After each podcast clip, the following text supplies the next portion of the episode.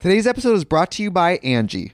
Angie has made it easier than ever to connect with skilled professionals to get all your jobs and projects done well. Let me tell you, there's the version of it where you try to do something at home, and then there's a version of it where you have someone help you, you watch them do it the right way, and you go, thank God I didn't try to do that myself. I have fully done things around the home that I think look good, and then a bang in the night, and I wake up to a shelf collapsing, a painting falling off the wall. Like it, I've I've seen it all go south. I own a home, and I can tell you, I know how much work it can take. Whether it's everyday maintenance and repairs or making dream projects a reality, it can be hard just to know where to start. But now all you need to do is Angie that and find a skilled local pro who will deliver the quality and expertise you need. Whatever your home project, big or small, indoor or outdoor, you can Angie that and connect with skilled professionals to get the project done well. Right now, one of my wish lists is I want a bike for my condo in Milwaukee, and I would love to rig it up on a pulley in the ceiling because I have one of those like lofted ceilings. But I'm so scared to try that on my own. Angie has 20 years of home experience and they've combined it with new tools to simplify the whole process. Bring them your project online or with the Angie app. Answer a few questions and Angie can handle the rest from start to finish or help you compare quotes from multiple pros and connect instantly, which means you can take care of any home project in just a few taps. Because when it comes to getting the most out of your home, you can do this when you Angie that. Download the free Angie mobile app today or visit Angie.com. That's A-N-G-I dot com.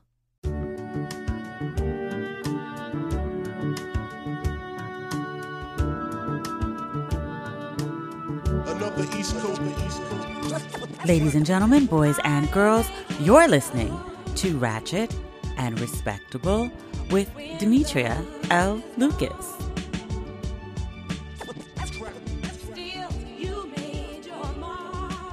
I don't know where you are in the world, but in my land, we are still on lockdown.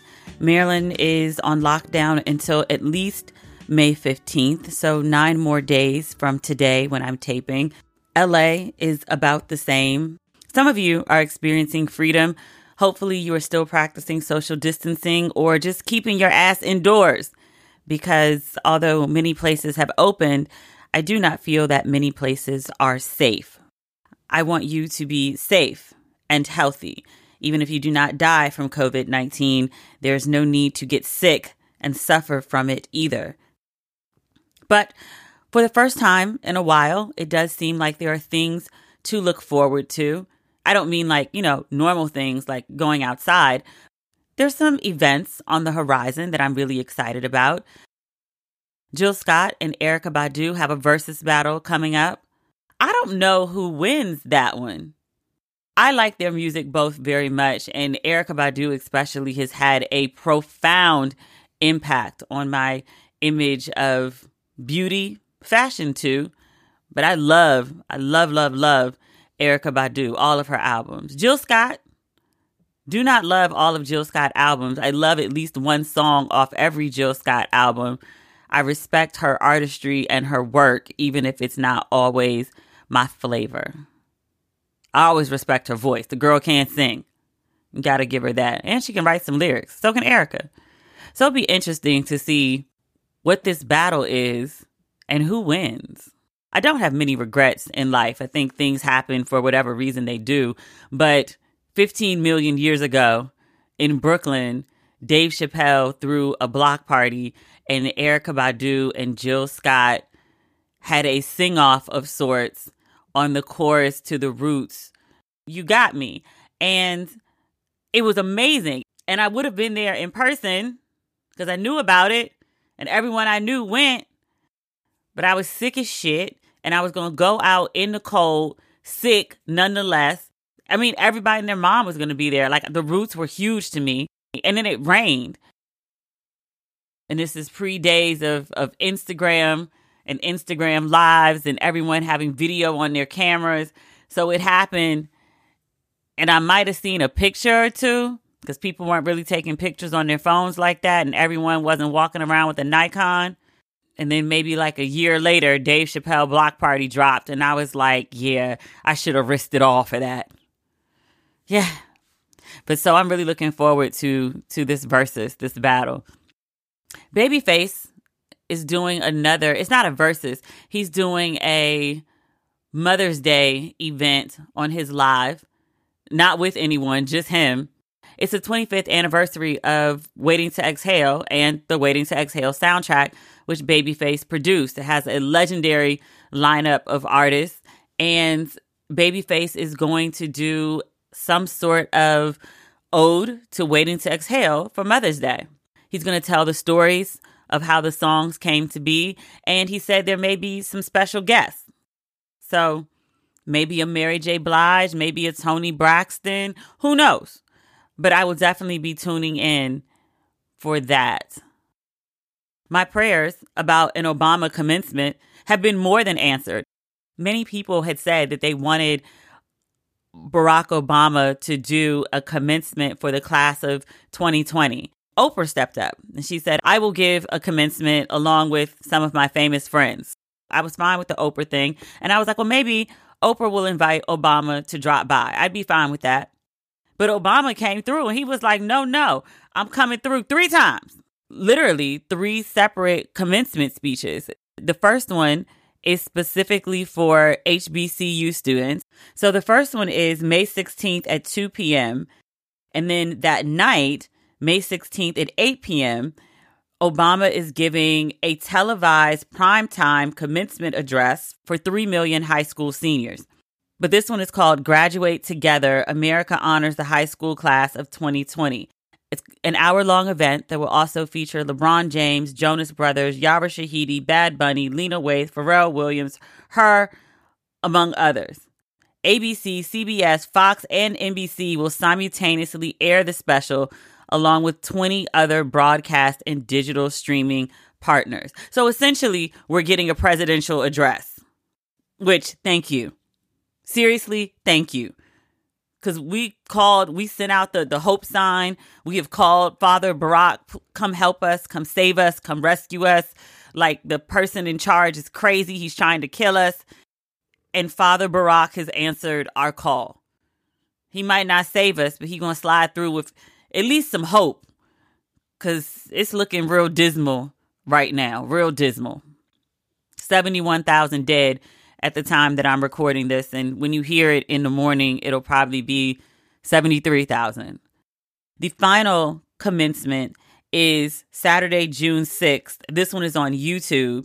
It is a video graduation ceremony, Dear Class of 2020, and it's going to have commencement addresses from Barack Obama and forever First Lady Michelle Obama, which I'm super excited about.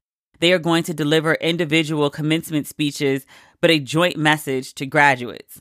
I'll be tuning in to all three of the Obama commencements, and then I'll also be tuning in to the Oprah commencement because you can never have too much black excellence and black fabulosity. I'm way too excited. You would think that I'm a graduating senior. If I knew where my cap and gown were, I'm at my parents' house. I'm pretty sure they didn't throw away my cap and gown. If I dig a little, I should be able to find it. But if you think I will not at least try to get this cap over my poofy hair to sit up and watch the Obamas give commencement speeches, if you think I won't, when I will, you don't know me. I'm so excited. Michelle Obama announced that she was doing this commencement on her Instagram page, and she wrote, Some of you will be the first in your families to graduate from high school or college, making this occasion all the more special. And I know that none of you imagined you would be closing this chapter of your life through a computer or phone screen, but I still want to make sure you get the celebration you deserve. Why'd I cry?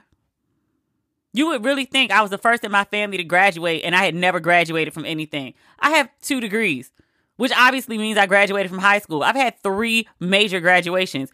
You would think I'd never had one. I'm way too excited about this. You know what else I was very excited about? Michelle Obama's documentary on Netflix. Now, I think I said when she was doing the tours, I was like, I hope they're recording this. I hope this is being recorded. I hope they're documenting this. Like, there should be a documentary about the Obamas. Like, I was just talking. I didn't really think that it was occurring.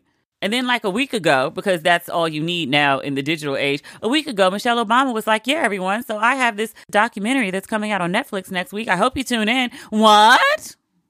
So it came out East Coast time, 3 a.m. Guess who stayed up all night and at 3:01 a.m. was on Netflix trying to watch the movie. And I think a bunch of other people were too, because it was real choppy in the beginning. And I was like, oh, the whole world is trying to download this at one time. I feel good. I wasn't the only person that stayed up till 3 a.m. to watch. It was so good. I bought Becoming as soon as it came out. I was in LA looking for apartments when it dropped, and I went to the store and I bought the book. And I wasn't going to have time to read it because I was apartment hunting. But I carried that thing around in my purse like it was a badge of honor and would pull it out and be like, oh, yeah, I got this book. I was stunting that book like it was a new bag. I wanted everybody to know, oh, yes, I have Michelle Obama's book. It was a very thick book. But when I got some free time, I sat down and I read that thing. I want to say maybe three or four days, if that. I rushed through it because I was like, oh my God, this is so fascinating. Like, cancel everything. I went to the tour. I went when she was in DC. Me and my mom went together. She was amazing. It was her and Valerie Jarrett. And Barack Obama came out and I screamed like I screamed until I went hoarse. I think there's a highlight on my Instagram page where you can hear me screaming when Barack Obama comes out. Like I'm filming and screaming at the top of my lungs. It's great. People who are in love with Michelle Obama all gathered together in an arena to have communal love for our favorite person. It was wonderful. I love that book so much that literally my very first podcast episode, January 2019, is a review of Michelle Obama. That's how much I loved becoming and Michelle Obama. So staying up at 3 a.m., anyone who knew me should have known that was going to happen. I made it two minutes and 22 seconds. I checked the time of the documentary before I started crying. And not because I was sad, but like, really, I just, for the 89 minutes of that documentary, and I'm tearing up saying it now, I remember what it felt like to feel hopeful. Like the leaders in charge knew how to lead, like they actually cared about our well being. Like the bottom wasn't going to fall out. This whole Trump presidency has been a shit show, but since this virus started, since this pandemic began, like I just have felt very not even cynical, nihilistic. Like I just feel like this is the end. I do this recap on my social media pages called America Series Finale. And I recap the big news stories of the day, which all sound batshit crazy. And the joke is that there's got to be a writer's room and a production team that is putting all of these news stories together because they're so crazy that this just can't be life. Like this has to be someone who's intentionally and willfully orchestrating this crazy because it just can't happen on its own. So that's like one of my ways of coping. But like, I remember when I didn't have to cope. Like, I had my own personal struggles, but I didn't really feel like America was falling apart. But there were times during the Obama years where I thought, like, maybe everything will be all right. Uh, apparently not. But it's a really, really good documentary. I wrote a quick review at like 7 a.m. this morning. Like I stayed up, watched the documentary twice, and then put a review up on my social media pages. And no spoilers, but just to say, like, I really enjoyed it and I thought it was wonderful. And I think if you, like me, want 89 minutes of hope because that's really what it provided, then it's worth a watch. It wasn't what I was expecting. I don't know what exactly I was expecting. I think I thought it would be pure rockumentary. And in parts it is. Like you get all the behind the scenes, preparing to go on stage, getting dressed, hair and rollers, picking out outfits, the group prayer before the celebrity goes on stage behind the curtain waiting for the name to be called and then the walk out and the the roar of the audience. You get all of that. You get the performance of Michelle Obama on stage being interviewed by various celebrities celebrity journalists. So in that sense it is rockumentary. But you also get a deeper sense of Michelle Obama the person Michelle Obama goes to her childhood home she talked about it extensively in the book. And so it was just good to see what the house looked like. She talked a lot about her father who used to sit in his recliner. And so you get to see the recliner that Father Robinson used to sit in. You see Michelle play the piano. And I vividly remember an early story in her book where she talks about learning to play the piano on a piano with chipped keys and middle C was chipped. She did a piano recital with her instructor and there was a fancy piano and she sat and looked at the piano and she didn't know where to begin because she couldn't find middle C. She was always used to a chipped piano and when it was all pristine, she didn't know where to begin. Metaphor for a lot of things in the book, but middle C, I never forgot that. Watching her with her family, she is not the rock star of the family. Her brother is clearly her mother's favorite, which is good for him because at some point in the documentary, he says, like, my sister is the most popular person in the world. He was like, that should never happen to a brother. The girls, Sasha and Malia, are in the documentary. I was excited to see them. In the reviews of the documentary that I read before it dropped, much ado was made about the, the first daughters being featured. They are literally on camera for 15 seconds. That's it, like 15 seconds, an hour and change into the documentary, which again is only 89 minutes. But it was worth it. Like we've watched them grow up from little, little girls, and now they're very beautiful young ladies. Sasha Obama is the cutest thing I've ever seen on feet. She is adorable. She's such a beautiful girl. Not that Malia doesn't look nice, but I'm partial. I like Sasha. It is what it is. I think my favorite part of the documentary, though, oddly enough, as much as I love seeing the girls, as much as I love seeing Father Barack, who was just a complete rock star. Like he walks backstage in the arena, and between the walk and the security and the angle of the camera, I'm like, you might as well be looking at like a rapper. Like he's he's so larger than life. Like I loved it. But part of the Becoming book tour, 36 stops, was Michelle Obama doing these stadium status events, right? In addition to that, she would spend her days meeting with small groups of women and girls, lots of women and girls of color in the city she was in. So these were also filmed as well. The best part of the documentary to me was seeing her in these sister circles and watching people respond to her, watching her pour into others, and then watching them pour into her. Every time she walks into a room, people react. There is the typical reaction of, oh my God, I'm seeing a celebrity. So, like the gasp when you turn to your friend. But there's also this look of, there's this scene early on where she walks into a room and the camera turns to a young black girl. She sees Michelle Obama walking and she imitates the sway of Michelle Obama's shoulders. And it's like, oh, I'm tearing up again. She sees an adult version of herself. She sees who she could be in Michelle Obama.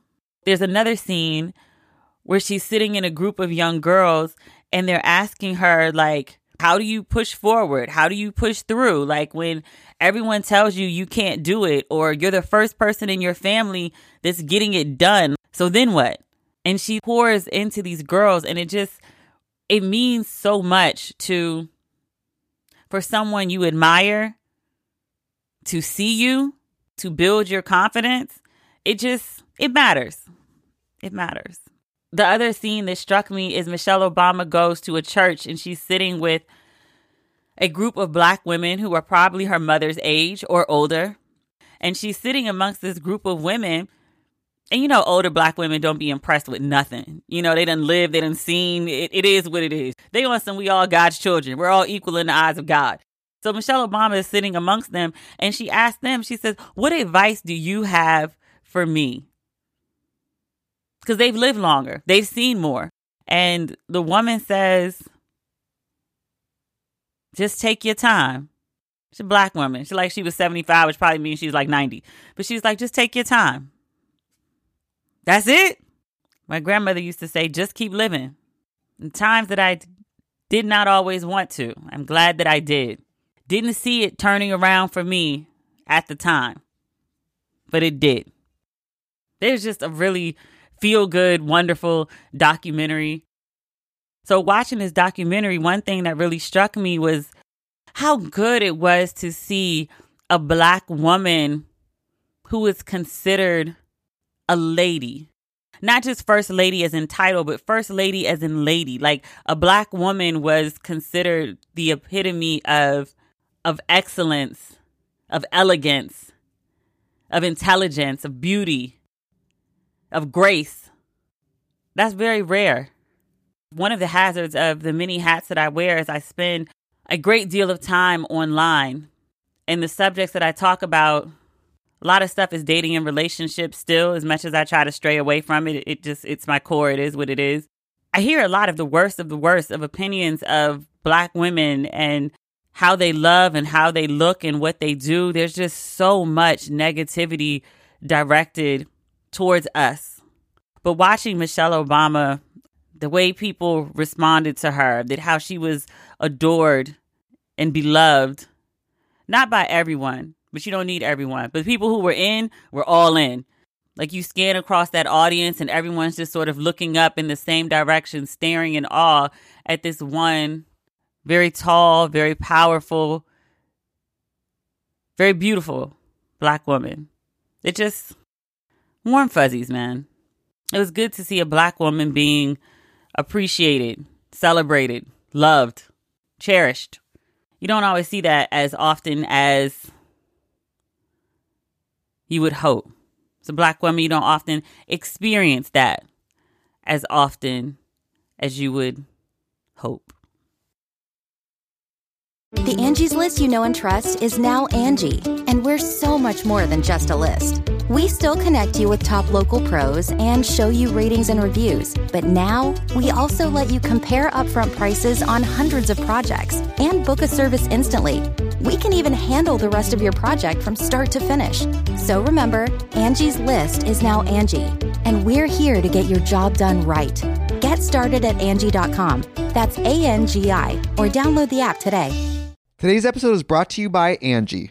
Angie has made it easier than ever to connect with skilled professionals to get all your jobs and projects done well. Let me tell you, there's the version of it where you try to do something at home, and then there's a version of it where you have someone help you, you watch them do it the right way, and you go, thank God I didn't try to do that myself. I have fully done things around the home that I think look good, and then a bang in the night, and I wake up to a shelf collapsing, a painting falling off the wall. Like it, I've I've seen it all go south. I own a home, and I can tell you, I know how much work it can take. Whether it's everyday maintenance and repairs or making dream projects a reality, it can be hard just to know where to start. But now all you need to do is Angie that and find a skilled local pro who will deliver the quality and expertise you need. Whatever your home project, big or small, indoor or outdoor, you can Angie that and connect with skilled professionals to get the project done well. Right now, one of my wish lists is I want a bike for my condo in Milwaukee, and I would love to rig it up on a pulley in the ceiling because I have one of those like lofted ceilings. But I'm so scared to try that on my own. Angie has 20 years of home experience and they've combined it with new tools to simplify the whole process. Bring them your project online or with the Angie app. Answer a few questions and Angie can handle the rest from start to finish or help you compare quotes from multiple pros and connect instantly, which means you can take care of any home project in just a few taps. Because when it comes to getting the most out of your home, you can do this when you Angie that. Download the free Angie mobile app today or visit Angie.com. That's A-N-G-I dot com. I guess we have to discuss the raging global pandemic.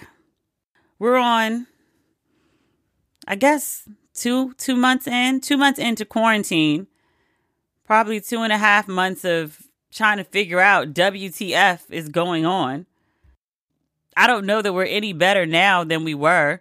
The death toll is dropping in New York. Everywhere else, I I don't pay attention to the city by city anymore. I glance at the screen to see what the daily death toll is. So I think it's 71,000 right now. I remember when it was supposed to be between 100 and 250, which I was like, that's a wide range. And then it went back down. They were like, oh, see, it wasn't as bad as everyone said. It's not going to be that. So they readjusted the death toll to 60,000, which we hit very quickly. and surpassed, and we just been rolling right along. And everyone seems to think that it's normal that like the death toll goes up by like 2,000 every day. I'm like, this is not okay, people. Hello, this is not okay. Last I heard, the White House model was the number of deaths per day could be 3,000 by June. And everyone is just sort of like, well, okay, that is what it is. Like, I how are we normalizing 3,000 deaths per day? Like, how I don't understand. Chris Christie, he's the former governor of New Jersey, who was once tapped to lead Trump's transition team. He got on a podcast with Dana Bash from CNN and was just like, look, everybody wants to save every life, you know, but, you know, towards what end? Or he was like, we've got to let some of these folks go back to work because if we don't, we're going to destroy the American way of life. And it will take years and years before we can recover. Trump has said about the same thing. The lieutenant governor of Texas, I think we talked about that last week, he said about the same thing. I'm confused about like, how do you have an American way of life if you're dead? Like, we're gonna, we gotta preserve the American way of life. Like, okay, how do the people, the 3,000 people who are dying every day, how do they preserve the American way of life? Like, these are just sacrifices. He goes on to talk about how people made sacrifices during war. And I'm like, okay, once again, I want to remind you that Vietnam lasted like what, 10 years? We lost the same number of Americans that we lost in the Vietnam War. We lost that in like a month and change. And we're fixing to do it all over again. We're going to lose the same amount of people we lost in Vietnam every month. And then talking about like, oh, it's going to ease up soon, like numbers are falling. But then all the scientists are like, yeah, so no vaccine, it's going to come back with a vengeance in the fall. You should prepare yourselves. It's going to be worse. What? And look, I don't want the economy to tank. I want to go back to work. I want to thrive. I don't want to go broke. That's not my goal but I also don't want to die. And I don't want anyone else to die. All up and down my Facebook timeline is rest in peace. One woman who's a friend on my Facebook page, we've been Facebook friends for years. Her mother, grandmother, and aunt died from COVID 19. Up and down my Facebook timeline is rest in peace to my mother, to my father, to my uncle, to my grandmother. I wish we had more time. Gone too soon. Like, I know so many people who have been sick. And their people are just on some like if they die, they die. We need to open up the economy. There's got to be some better balance than this. There has to be. I'm not a politician. I I don't know the answer, but I know just 3,000 people a day dying is not okay. Doing Vietnam numbers of deaths every month, I don't understand how that could be acceptable. I don't. Your president, because I can't claim him, your president in the middle of a global pandemic, which again, 71,000 people dead, is doing interviews at the Lincoln Memorial, press ops, essentially, is doing interviews at the Lincoln Memorial where he likes to sit around and talk about how persecuted he is. He was like, I feel like I'm more persecuted than Abraham Lincoln. Sir, being talked about, being dragged the same way that you dragged Obama, because that's probably the most persecuted president. The same way that you dragged Obama about his birth certificate, the same way you dragged him tweeting all day and all night about everything that he did. That type of shit that you did to him, that's what's being done to you. Like you set the tone for the vitriol that you receive. And now you want to get on fucking television and complain. Oh, they're persecuting me. They don't like me. They always talk bad about me. The fake media, the lamestream media. Sir, it's a global pandemic. Get out your fucking feelings and save lives. Guide us through this goddamn pandemic. Get us out of here with as few casualties as possible. Find a goddamn vaccine. Get people some PPE. These are your focuses right now. How I know, but you don't know. But you want to get on TV and whine they don't like me. Fuck them. They'll like you a whole lot more if you lead. They'll like you a whole lot more if you save lives. They'll like you a whole lot more if you get some goddamn tests in this bitch. That'll make you real likable. He's all worried about reelection and the economy. You know what would make people want to vote for you? Even people who don't like you. Save some lives. Find a fucking vaccine. That'll that'll give people some real second thought. Stop whining. That'll help too. I mean, I'll never vote for him, but you know, people who may be on the line be like, well, you know, he did turn it around in the end. He did find a vaccine. That'll help. Sitting up at the Lincoln Memorial whining all fucking day, not gonna help. The job of being a president is not to be liked. The job of the president is to be efficient. Get shit done. Don Lemon snapped. One night on CNN, he was just like, fuck this, I've had enough. He went full ham. And the internet, because it is undefeated, they took a clip of Don Lemon on CNN, put a Knicks cap on him sideways, put a pigeon in the corner. The cover is Stillmatic, and added the beat to Ether underneath his words. I'm gonna play it for you. What is it about President Obama that really gets under your skin? Is it because he's smarter than you? Better educated? Made it on his own? Didn't need daddy's help? Life is more accomplished? Better looking? I don't know. What is it? What is it about? That he's a black man that's accomplished, became president, that he punked you on the whole birth certificate thing? What is it about? Just wondering. Don said he had enough. He's not here for your shenanigans or your bullshit anymore. Don has had enough. But I feel like he sums up like the thoughts of half of the American people because Trump does still have supporters, which baffled. I do not understand. Baffled. But Don was just like, look, enough is enough. I'm tired of you and this bullshit you doing. You and your issues with Obama. But Don went off. And I was like, this is how I feel. I I I can't deal.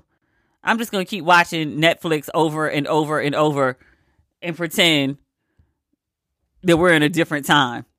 Remember when um what's that movie? Will Smith. I am legend.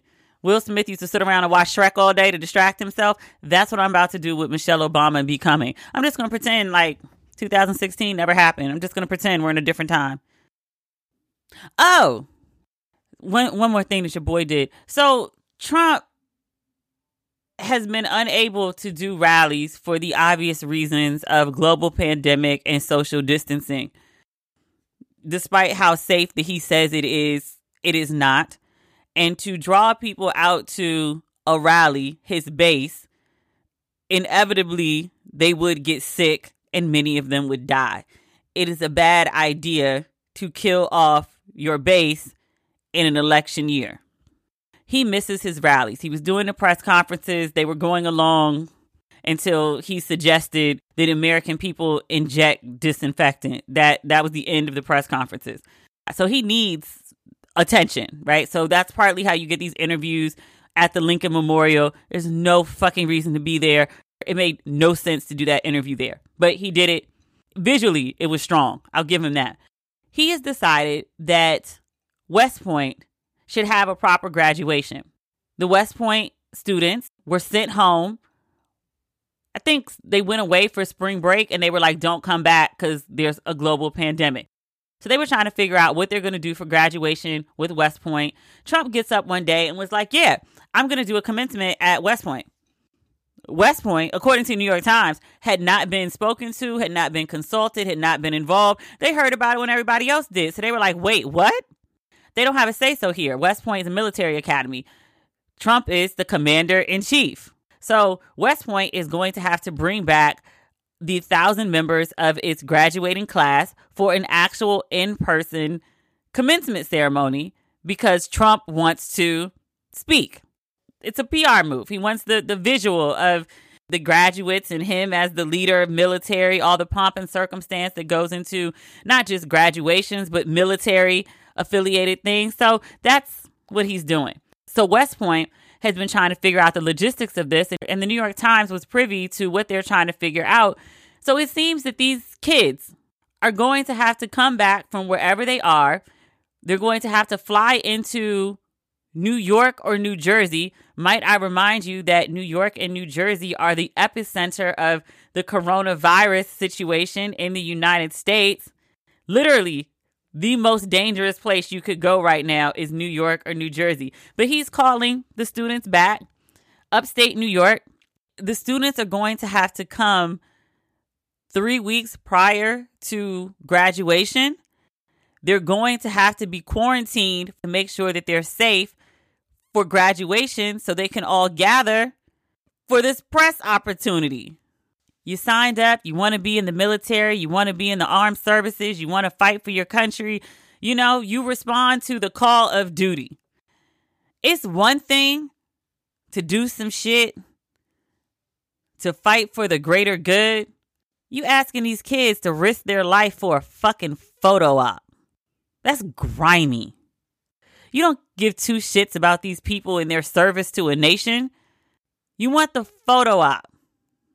And I'm trying to figure out what that's going to look like. You sitting up here doing a commencement address. This doesn't happen until the middle of June, where they're projecting 3,000 dead per day. So, this is what you're going to do 21,000 people dead in a week. You're going to be sitting up at a photo op. You're going to drone on about nothing with a third grade vocabulary with the bodies piling up. It's so going to be like 100,000 by June. And this is going to come after three very public addresses by Obama, one of which is running on every major network.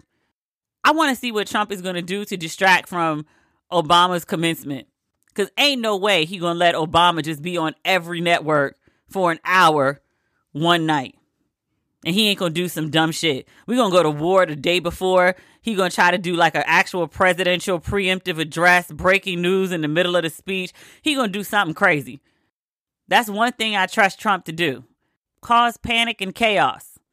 Save a life, find some PPE, shut the fuck up, things he cannot do. Cause chaos, expert, genius level. We got 10 days before Obama takes over all the networks. Let's see what happens. May the odds be forever in our favor. Have you been watching this Jordan documentary on ESPN? It's really good. The Last Dance. It's a 10 part documentary on Michael Jordan, specifically his six championship wins. My whole family and I have made a ritual of it. My mom and I watch in the kitchen drinking wine, or at least I drink wine.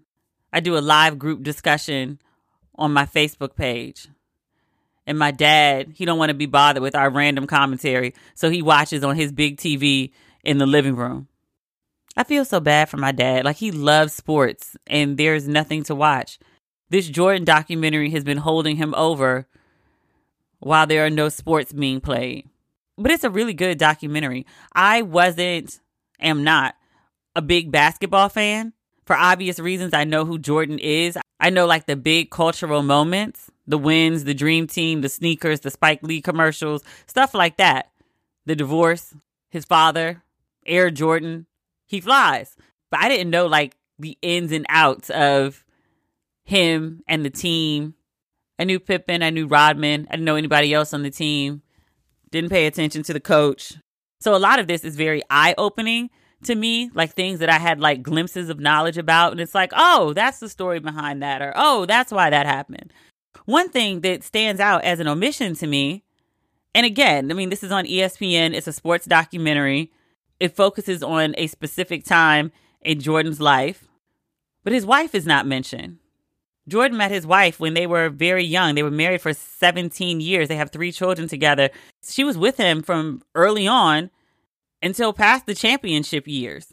And she doesn't come up in the documentary. Now, they did get divorced, at the time of their divorce, it was one of the largest settlements in history. She walked away with 167 million plus the house and I'm sure some other things, possibly some alimony in addition, likely some child support. The kids were not grown at the time of their divorce. But it just seems weird. I'm like, I think who you love says a lot about who you are. I think things that happen off the court greatly influence things that happen on the court. Like much ado in the documentary is made about Jordan's laser like focus and how he was able to just, you know, block everything out and get shit done. That's great. When you're a single man and your only responsibility is you. But like when you have a wife and kids, like how does that play out? Or how like does it happen? Like the very normal things that happen in people's lives, the ups and downs. Things happen to the kids. They get sick, they get injured. You have disagreements with your partner. Big blowups. These things happen, but how do you block all that out to focus on the work. I think that's valid. I think that's interesting. We haven't gotten to the part in the documentary where Jordan's father was murdered. But by all accounts, like people were like, oh, yeah, like his father was killed and he quit basketball shortly after that. That's the story I always heard. But like, that's a prime example. Something happens off the court, it affects your decisions on the court or about the game. Nothing with your wife? I'd make less of a deal of it because I read early on that his wife wasn't included. And they were like, they're just focusing on the sports. And I was like, oh, okay. But then you get to the section about Dennis Rodman and Carmen Electra comes up. Dennis Rodman and Carmen Electra were married for five months, but Carmen Electra is mentioned. She actually is featured, not just mentioned, she's mentioned and she's featured. In throwback footage, there's pictures and there's pictures and video of her. Literally, we see a reflection of Juanita in one of the trophies. And after one of the wins, they ask Jordan, Do you want to call your wife? And he says, Yes. So far, that's like the extent of his wife's mention. And I was like, That's just weird. I don't expect him to drag her. I don't expect her to actually be featured. But I just think it's weird that you're talking about this specific time period in your life when you were married with three kids and your wife isn't even mentioned. I think one of the kids was shown being with Jordan in like two seconds a clip, I'm just like, ah, it's an interesting choice.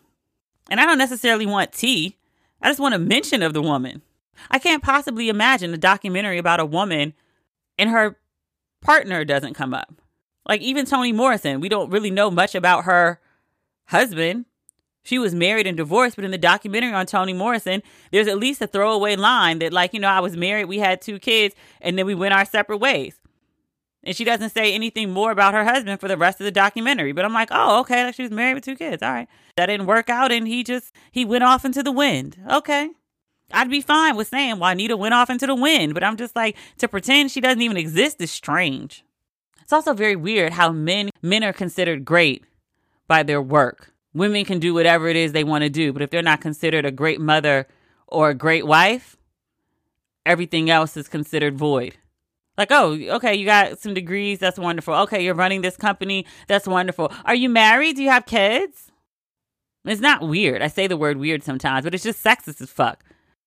Like, men are judged on their occupations, women are judged on their personal lives. Do you have a man? Do you have children? Oh, okay. Those are intact. Oh, okay. Well, then now you can tell me what you do and I might care. Whereas Jordan, you can have a 10 part documentary. Your wife of 17 years is reduced to a reflection in a trophy and someone asking, Do you want to call her? Otherwise, the documentary is good. I'm shocked at how good most of these people, I would say 90% of the people featured, and mostly men, but 90% of the people featured, it's been 30 years since their heyday. They're all in their late 50s to mid 70s, and nearly everyone looks great. I'm like, is that just black? Is that money? Is that health? Like, is everyone not drinking liquor and drinking all their water? Jordan probably has the most money of everybody and probably looks the worst, to be quite honest. And he doesn't look bad. But there's something happening about the eye area, which I'm like, you need to get that checked out, bro. I'm not a doctor. I won't make any diagnosis. But if your eyes are always bloodshot, you know you're going to be on camera to tape a 10 part documentary for ESPN about your legacy and there's no fixing the eye situation, something's going on. I won't speculate as to what. I just, I hope Brother Jordan is okay. Genuinely, no malice, no jokes. I genuinely hope he is okay. Mm. One more thing that came up in the documentary that was interesting to me. Throughout Jordan's career, he more or less refused to get involved in politics or activism or make any bold statements. there's a particular time that always comes up. There was a black Democrat who was running to unseat an incumbent white Republican. Harvey Gantt was the Democrat and the white Republican was Jesse Helms. Gantt was the Democrat and the white Republican was Jesse Helms. Helms had a long list of racist transgressions. Helms called the Civil Rights Act the single most dangerous piece of legislation ever introduced in Congress. He antagonized Carol Moseley Braun, the first female African American senator, by whistling Dixie to her in an elevator. From most accounts by black people, he was a racist asshole. When Gantt and Helms were facing off in a 1990 Senate race, Michael Jordan was one of the most popular people in the world. The Gantt and Helms race was taking place in North Carolina, which is where Michael Jordan was from. Many people asked him to make a statement of support for Gantt, a black man, a black Democrat, and Michael Jordan would not. When asked why he wouldn't speak up, he was infamously quoted as saying, Republicans buy sneakers too, which is a completely dick thing to say. In the last dance, he clarified that that line was a joke, an off color joke that he made on a bus. It was never intended to get to the press. So he didn't apologize for it and he doesn't plan to now. So 30 years ago. He also addresses in the documentary his lack of activism. And he says flatly, I didn't think of myself as an activist. I thought of myself as a basketball player. And many people don't like that. I would love if Michael Jordan had been an activist. I love when people speak up for their beliefs. I love when people risk it all. I love when people go balls to the wall and say what needs to be said. I also completely understand why people don't do it. It's a high cost. Muhammad Ali is revered for speaking out against the Vietnam War, but he paid a huge cost for doing so. Lost his title, wasn't able to box at the prime of his career, lost a lot of money. Did trying to make up for lost time play a factor in why he didn't retire early? Did he continue fighting past his prime, which by most accounts led to his Parkinson's disease? I don't know. Was it worth it? Could be. He's revered now, but it could have gone a whole nother way. You look at people like Colin Kaepernick. He took a knee. He took an L. He desperately wants to play in the NFL. To this day, he's been blacklisted. It's not going to happen. He had to give up on his dream. Like he stood for something. He'll be remembered for standing for something. His name will go down in history. But he took a huge L. Everyone's not willing to do that. I respect the people who do, but I also respect the people who don't. And I think more people who demand that celebrities speak up, who demand that people say something, should also consider the cost. And not just financial, mental as well. If you are a person who has ever been spoken ill about and it's gotten back to you and you've been upset, then you should understand why celebrities, other public figures, don't want to speak up. I think a lot of people don't fully understand what it is to be a celebrity, to deal with celebrity. There's a lot of perks to it. You get to fulfill your passion. That's dope. You get to make a lot of money if you sign a good contract. That's dope. But it comes with a lot of downfalls. And it's one thing to take the L's that are directly related to your career, but to stick your neck out only for it to get chopped, to draw more venom to yourself when you don't have to do it. I understand why people don't. The scrutiny of public figures is unreal, even before social media. Nothing you say or do is right or good enough. Someone always wants to tell you where you are uninformed or ignorant or otherwise lacking. I totally get why Jordan sat it all out. I, I do wish he had kept that comment about Republicans to himself. I mean, if you're going to opt out of politics, opt all the way out. As we have this discussion, Diddy is fresh off a crisis. He got on Instagram last week and was talking about voting and Joe Biden. He wanted to know what Biden's plan was for black people. He said the black vote is not free. He demanded to know what Biden was going to do in exchange for the black vote. And then he said if he didn't, if his demands weren't met, he was going to hold the black vote hostage. Now, I'm not sure what year Diddy believes it is and what exact influence he thinks that he still has over his audience. He has a platform, no doubt. I'm not sure he has the sway that he thinks he does, especially not when it comes to who to vote for or who to withhold a vote for. So I think that might have been a little of his uptown arrogance getting the best of him there. But people were really upset with Diddy. And they were like, Are you suggesting we vote for Trump? Which I don't think he was. I think he wasn't clear in what he was saying. It left a lot of room for interpretation. So some people gave him the benefit of the doubt, fair. And then some people didn't, which fair, because he wasn't clear. I thought what Diddy was trying to say is you can't just have our vote for free. You owe us something. You got to give black people something. Like you want black people to vote for you, you need to give a black agenda, which I agree with him on. I just think the timing was off. Demanding a black agenda from Joe Biden, the best time to do that would have been when he needed our vote in the primary. Right now, he is the presumptive Democratic nominee. Everybody else has dropped out. And Biden knows he got black people by the balls and the huevos. Like, what's your option? You get mad and don't vote for me? You gonna keep Trump? Now, I might not do shit for you, but this mofo is actively trying to kill you. I'm not that. So, I don't have to do anything for you. I just have to not do anything to harm you. We're a little late in the game to be making demands. It was cute, though. It was a cute try. And I talked last week about my thoughts about Biden. He's not my favorite for various reasons, but he's also not Trump. That's really what Biden is running on right now. I'm not Trump. Will he make things better? Who knows? Will he make things worse? I doubt that. Look at what Diddy's going through. I completely get why Jordan wouldn't want to deal with that shit. Again, would love if he spoke up. Completely understand why he don't, why he didn't. I can't find fault in him not doing it. It's a good documentary. I look forward to catching the rest of it. Like this is appointment TV for me. Not that I really have anything else to do at the time, but still. I guess we must talk about Ahmaud Arbery. You have probably by now seen his picture up and down your social media pages. Ahmaud Arbery was a young black man, 25 at the time. I think he would have been 26. This week, I think was his birthday. He was jogging in Georgia in February when he was confronted by an ex policeman and his son. This story's been out for a little while. People weren't really paying attention to it until a couple days ago.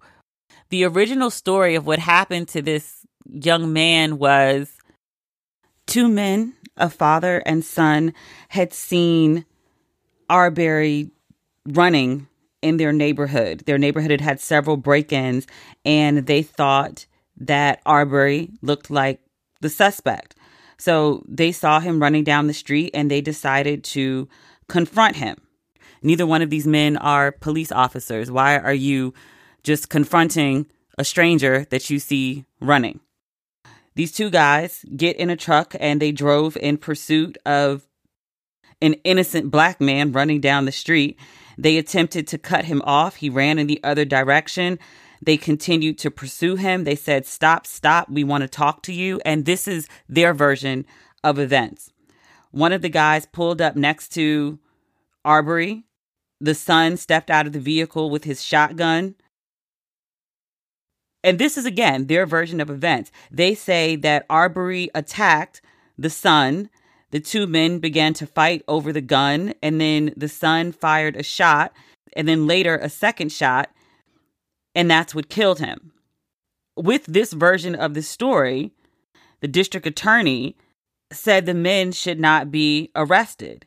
They acknowledged that this man was killed, but they said that it was done in self defense which I'm trying to figure out like what did you expect this unarmed black person who was running along minding their black business to do? This is very much like the Trayvon Martin situation. Like the kid is walking home from the store with his hood up in the rain, snacking on Skittles and iced tea. And then some random runs up on him and is demanding answers. And he balks because he's like, Who the fuck are you? Same situation here. Two random white men roll up on this black dude who's running, minding his business. They're telling him to stop. Why would he? Who the fuck are you? You're not the police. Why would I stop for you? You're a stranger. I don't have to obey your directions. And it's so very telling from these men that they just thought they could just roll up on some random black person and tell them what he was supposed to do. And they don't understand why the black person didn't immediately submit. Like, who are you? And what year do you think it is? Like, slavery is done. Ain't no freedom papers. We just free. But I don't understand why you just don't call actual police and let police show up and handle the situation. Because what you have now is a dead black kid who was minding his business and you murdered him. I don't understand how, in the retelling of this story, you don't see how you were the threat. He was running along, minding his business. You drove past him and cut off his path with your car and then approached him with guns. And then you say, like, he tried to fight you. Yeah, because you showed up with guns and blocked his path. You were a threat to him. Y'all looked fucking crazy. He was trying to live. And you killed him. There was no prosecution by the DA because he said that the father and son had solid firsthand probable cause that Arbery had committed burglary, and they were in hot pursuit of him as a suspect. They don't know if he committed burglary. They don't they didn't see him do anything. The burglary that they're referring to, they said houses in the neighborhood had been broken into and at some point on this run, they say that they saw Arbery looking at a construction site. He didn't steal anything from the construction site, he was looking at it. I, I don't understand how looking at a construction site translates to burglary. But the DA said it appears their intent was to stop and hold a criminal suspect until law enforcement could arrive. Under Georgia law, this is perfectly legal. He claimed, this is the DA, that the death was a matter of justified self defense. He also says that in the video that's circulating on the internet, where Arbery is clearly scared. You can see the truck parked in front of him as he's running up. You can see him trying to dart away. You can see him tussling with someone in a with a gun while he is unarmed. The DA said that the video portrays Arbery instigating the skirmish, which I I don't know what video you watched. That's not the video I saw. As of today, neither of these men have been arrested. Lee Merritt is representing Wanda Cooper, who is Arbery's mother. And he is very skeptical, for obvious reasons, of the justification under the citizen's arrest for the statute of Georgia. He cites a private person may arrest an offender if the offense is committed in the presence or within his immediate knowledge.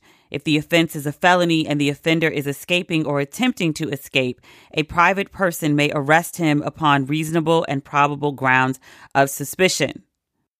Merritt says that he has no reason to believe that either of the men involved observed Arbery committing a crime.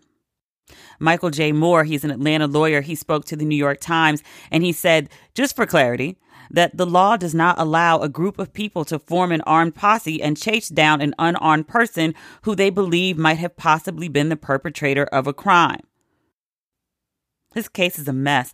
There's uh, a lot of ties between the father in this incident. He was a former uh, investigator for the district attorney and he also worked for the local police department. So he has close ties to any of the people that would be investigating or prosecuting. So, for obvious reasons, this is a mess. But the video seems to be putting a full court press for something to be done. Within the last 24 hours, this video surfaces. I've seen people talking about it. I do not like to watch these kinds of videos. Somebody DM'd me this video and was like, D, look, I hate these videos. I hate when people send them to me. So if you can hear this, don't send me that shit. I've seen way more videos of snuff porn. Is that what they call it? Murders on camera. I've seen them from from Eric Gardner. I've seen them from Philando Castile. But I've seen so many of those videos. Like I don't want to see that shit. Like there's a part of me that is numb to it at this point. I also realized that that numbness is a coping mechanism. So the video has been widely circulated, and because it's so blatantly clear that it is no weapon, that he wasn't bothering anyone, people are calling for an arrest. So now the district attorney in Georgia says that a grand jury should decide whether charges should be brought. But because there's a global pandemic, the grand jury will not convene until early June. It's the beginning of May. This shit happened in February. So now the question is, well, can you just arrest their asses? And they're like, eh, they can. They don't want to. I'm like, you murdered someone that's on video. I don't understand why you can't arrest them. I, uh,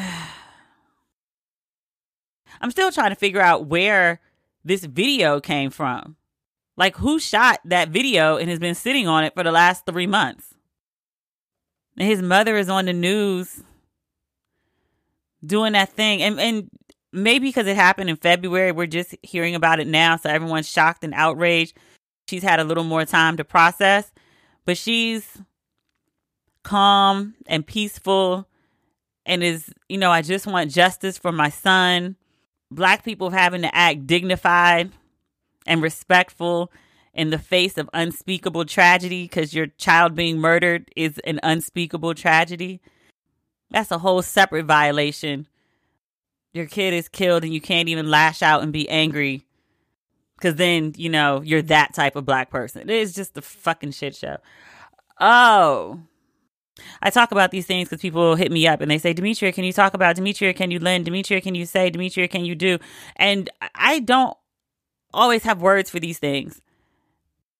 The expectation of writers is that we're supposed to give voice to the things that other people don't have the words to say. They have the thoughts, but they're jumbled. They have the feelings, but you know, expression, self expression is not everybody's strong suit. As a writer, that's supposed to be my strong suit. I don't have it for everything. There's no special words, there's no turn of phrase, there's no alliteration or illusion that I can give you right now. There's no another dead black body, another one, another one, another one. It just never fucking stops. I'm sick of hashtags. I'm sick of people's mamas alternately crying their eyes out and then not crying their eyes out and having to be the, the face of stoic calm. Because if you actually show a normal reaction, if you actually show the rage that you actually feel, people lose sympathy for you. I respect mothers of the movement, but I hate that there is a group of women who are known specifically because their children have been killed and that you become celebrities, household names because of the deaths of your children. That's tragic as fuck. I don't have eloquent words for that. They just keep killing black people. I didn't even go out for my walk today. And I walk like most days. I just didn't want to. And I live in a black neighborhood. Like, literally, everyone in the neighborhood is black. Everyone in the neighborhood next door is black. I just didn't want to go outside. Just I see white people say things like, How does this happen? This is America. And black people were like, Yeah, this happens because this is America. That's that. I'm blown. I have nothing else to add for the day. This time, next week, talk soon. In between episodes, you can follow me. I'm sorry, I just ain't got the energy. I can't talk about dead black people and then plug social media. I'll be back next week. Thank you for listening. Talk soon. Okay. Bye.